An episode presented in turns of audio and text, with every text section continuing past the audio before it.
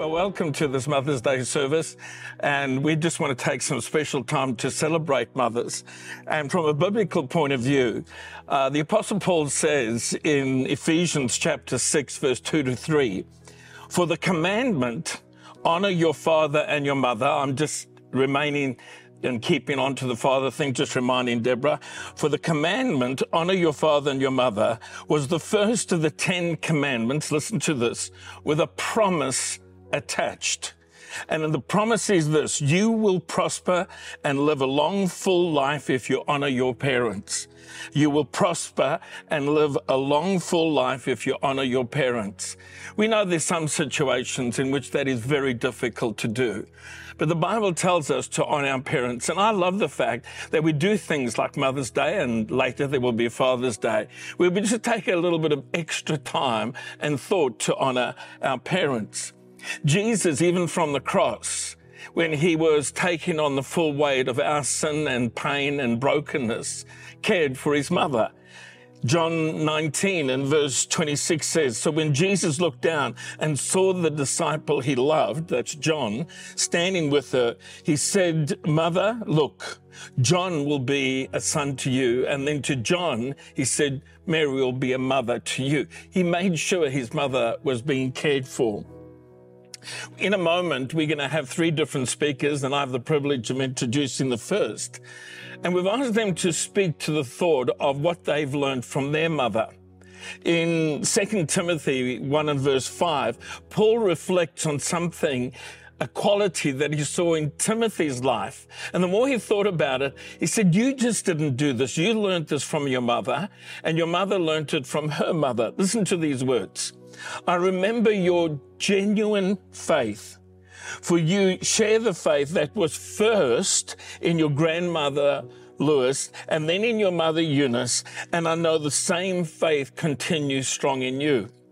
I guess the key point is while we're celebrating mothers and love and appreciate them on this Mother's Day, and every other day.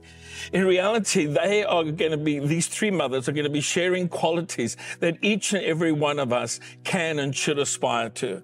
So it's my privilege, firstly, to introduce Erica Hayward um, from the Gungahlin campus. And Mark, just a little word to you. If you haven't organized Mother's Day while she's still down here, get it sorted. But Erica, it's great to have you and for you to lead off the first of three sharing what you've learned for your mother. How are you doing today? I'm good, thank you, Pastor Sean. Um, it's really blessed to be able to be here this morning with everybody in our church family. Look, there are so many things that my mum has actually taught me. Um, most of them, I have to say, I didn't really realize I'd learned uh, until I was an adult. And uh, pretty much all of those have gotten much more value since I've started raising my own children. For our family, we immigrated from India when I was about six years old. Uh, my mum left her home, she left her career and her family uh, to start again in a country that she'd never even been to, just for her daughters. Um, she and dad arrived here in Australia uh, with two suitcases, $100, and two adorable little girls. That would be me and my sister. Um, and they started a whole new life. She started a new job because her degree wasn't recognised. Um, she ran a household in a completely different way than she had in India. She learned to drive a car, which was a big thing. And these things were not easy, but she did them. And I'm sure that there were plenty of days when she didn't want to, but she persevered. My mum kept going. Even when we lost interest, when we got tired or we just flat out didn't want to do it, she persevered. Now, perseverance isn't a particularly flashy thing, it's not really very popular. Um, it's not dazzling charisma or like having a brilliant talent, a voice like Beyonce or, you know, painting like Picasso. But then, see, my mum isn't flashy. She's sweet and kind and generous and funny. And um, she never sat down with me and said, okay, this is the lesson of perseverance for today, Erica. But I watched her day after day, doing all of the things that needed to be done, loving people as she did it, giving out of herself, and sharing what God had put in her hands. And I learned you keep going, you keep moving forward. And yes, sometimes you need to stop, to cry, to mourn, to wrestle with God, but you pick yourself up and you keep going. And I have to say, I have had many opportunities to practice that in my own life. From leaving my own family and friends to move here to Canberra, um, having severe postnatal depression after the birth of my first baby, um, through even through like midnight feeds and staying up with babies, even through uh, planting churches, which is one of my greatest joys, but it's still hard work. We put we persevere, we walk through it, one foot in front of the other. Romans 5, verse 3 to 4 says, Not only so, but we also glory in our sufferings, because we know that our suffering produces perseverance, perseverance, character, and character, hope. God knows. He sees each footstep. He's beside us as we take them.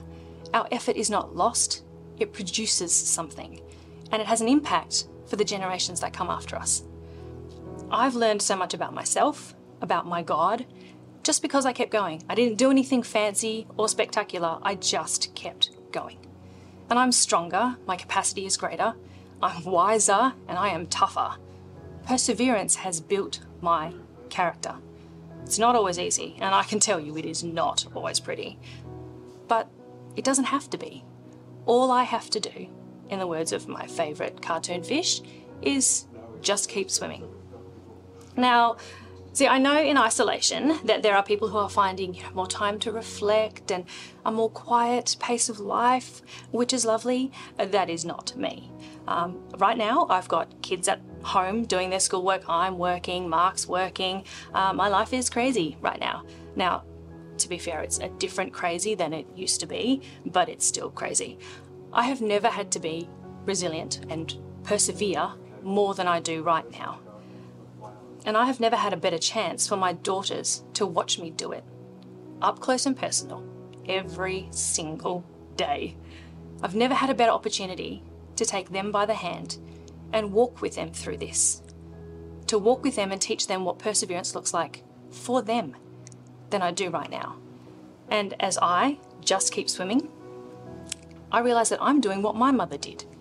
I'm doing what her mother taught her and I am teaching my daughters something that can produce character and hope in them, and in turn, impact generations. I, I wonder sometimes if my mum and my grana knew the impact that their everyday perseverance was going to have on the generations that came after them. I wonder today if you or I understand the impact that our everyday perseverance has on the people that are around us. I hope you have a blessed Mother's Day. And remember, just keep swimming. I'm going to hand over to Karen from our Belconnen campus. Karen? Thanks, Erica. I'm so pleased to be with you this morning.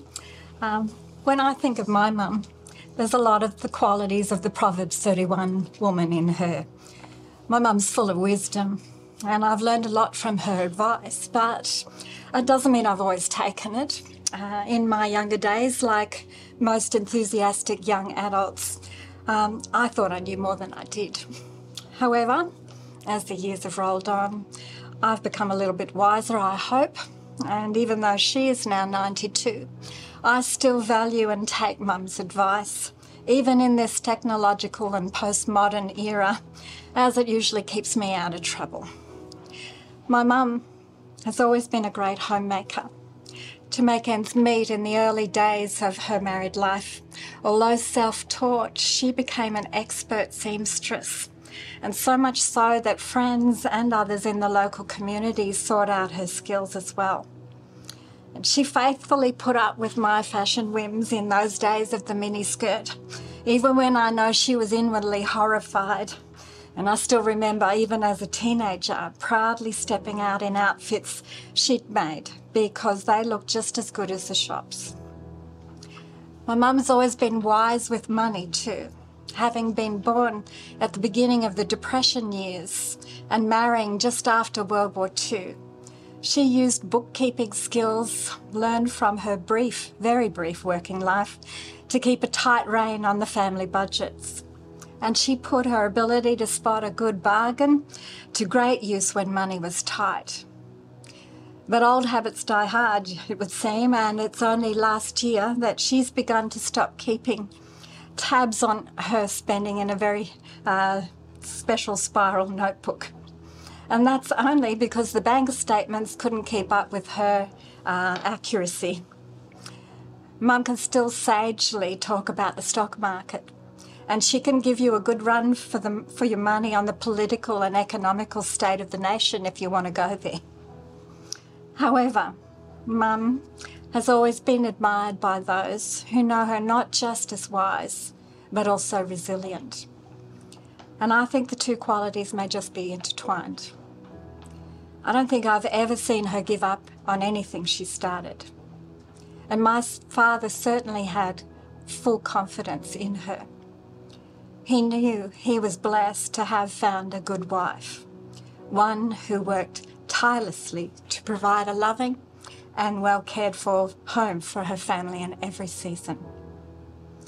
And having lost both my sister, who died at 43, and my dad at 91, each through really difficult illness, I've proudly watched her pick herself up from each season of grief, wisely determined to move forward and create a new life for herself again. And a full life it has really become with membership at a variety of community clubs and regular support of her annual local church fete, standing and spruiking the wares from various stalls right up to the end of her 91st year. But my mum's never recognised herself as anything special. Others have. Much to the bemusement of my family, my mum bears an uncanny resemblance to the Queen but she also carries herself with the same inner strength and dignity. She has the ability to make people feel comfortable in her presence. And for the many who often unintentionally find themselves confiding in her, they're always left with wise words of comfort and their spirits lifted. Mum has just entered permanent residential care this week, a decision that was difficult for us both. And I know that after a few weeks, she'll have that nursing home at her feet. And the residents, they'll be blessed as she quietly befriends them, unknowingly offering a wisdom far more valuable than any rubies when she does. You see, it's for her wisdom and inner strength that my mum is best known for and also respected by all her grandchildren and her great grandchildren, who are just as proud of her as I am. And I know together on this unique but special Mother's Day, they would all rise up with me in calling her blessed. And so it's with pleasure, with great pleasure, I honour my mum today. And it's my prayer that the qualities of wisdom and resilience her Proverbs 31 legacy, that they will continue to live on through each of my family and for the generations to come. But for now, I'll hand over to Katie from City Campus. Thank you, Pastor Karen. Well, good morning and happy Mother's Day. You know, this week, uh, as I told my mom and shared that I was I had the privilege to share about one thing that I learned from my mother. Uh, she kind of looked at me with a twinkle in her eye and was like, "Oh yeah, so what did you learn from me?" Um, and so you can, uh, you know, where I get my sass from. But I remember last year at the city campus when she was at a panel and she shared about what she learnt from her mum and uh, my nana. That's my nana who passed away and is with Jesus now. And, and she shared about three things. And Nana would say to her in good times and in really difficult times, you just need to pray, you just need to trust God, and you just need to keep going. And she always pointed to Jesus, that one, my Nana. And my mum is exactly the same. She always points to Jesus. You know, I could not have been given a better role model when it comes to being a woman of God or just a woman, a strong woman in this day and age. I could not have been given a better role model when it comes to doing mamahood, and I couldn't have been given a better role model when it comes to prioritizing Jesus, prioritizing my faith and my relationship with Him. I remember as a child when I was a kid and I was afraid or had a bad dream or something like that, my mum would just teach me to grab the scripture anxious to declare fear out of the room. And so she would have me on my bed and I'd be standing up and, and singing praises. And we were talking about this last night about uh, what, was this, what was the song that we were singing? We're singing about the wonderful power of Jesus, singing those sorts of songs even as a little child.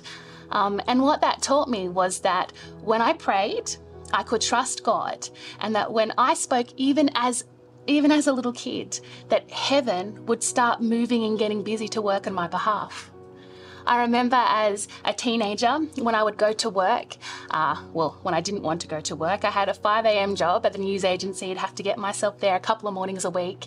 And when I didn't feel like it, she would be the constant voice in my head that would just say to me, you just have to go. Just get up and go. Just keep moving. You have to tell your soul to just fall in line, keep going, keep moving. And, and those words and that messaging uh, set me up to have a really good work ethic.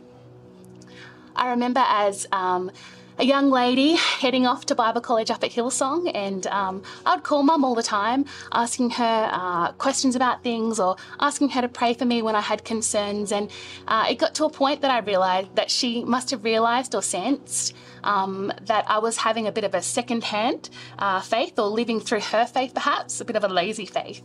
And I remember one time she so uh, kindly and clearly said to me, you need to talk to God yourself. You need to talk to Father God yourself. You can trust Him. He is good.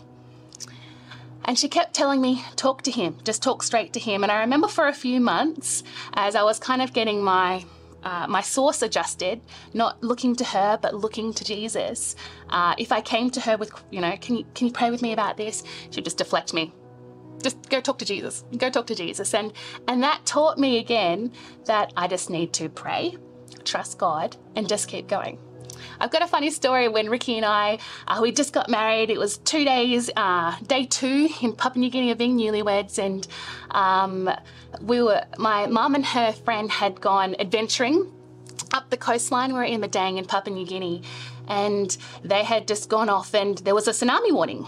And what made it kind of heightened was that the night before they showed the movie The Tsunami. So there was a lot of fear in town. It was very chaotic.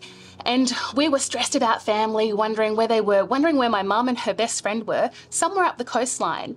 And um, they weren't worried. They just prayed. Uh, they hitchhiked back to town and made it back safe. And, and we were so stressed. They weren't stressed. We were worried about them. They weren't worried. why would they be? They just prayed, trust God, jumped on the jumped on a, a truck that they felt they had peace about, and, and we're safe.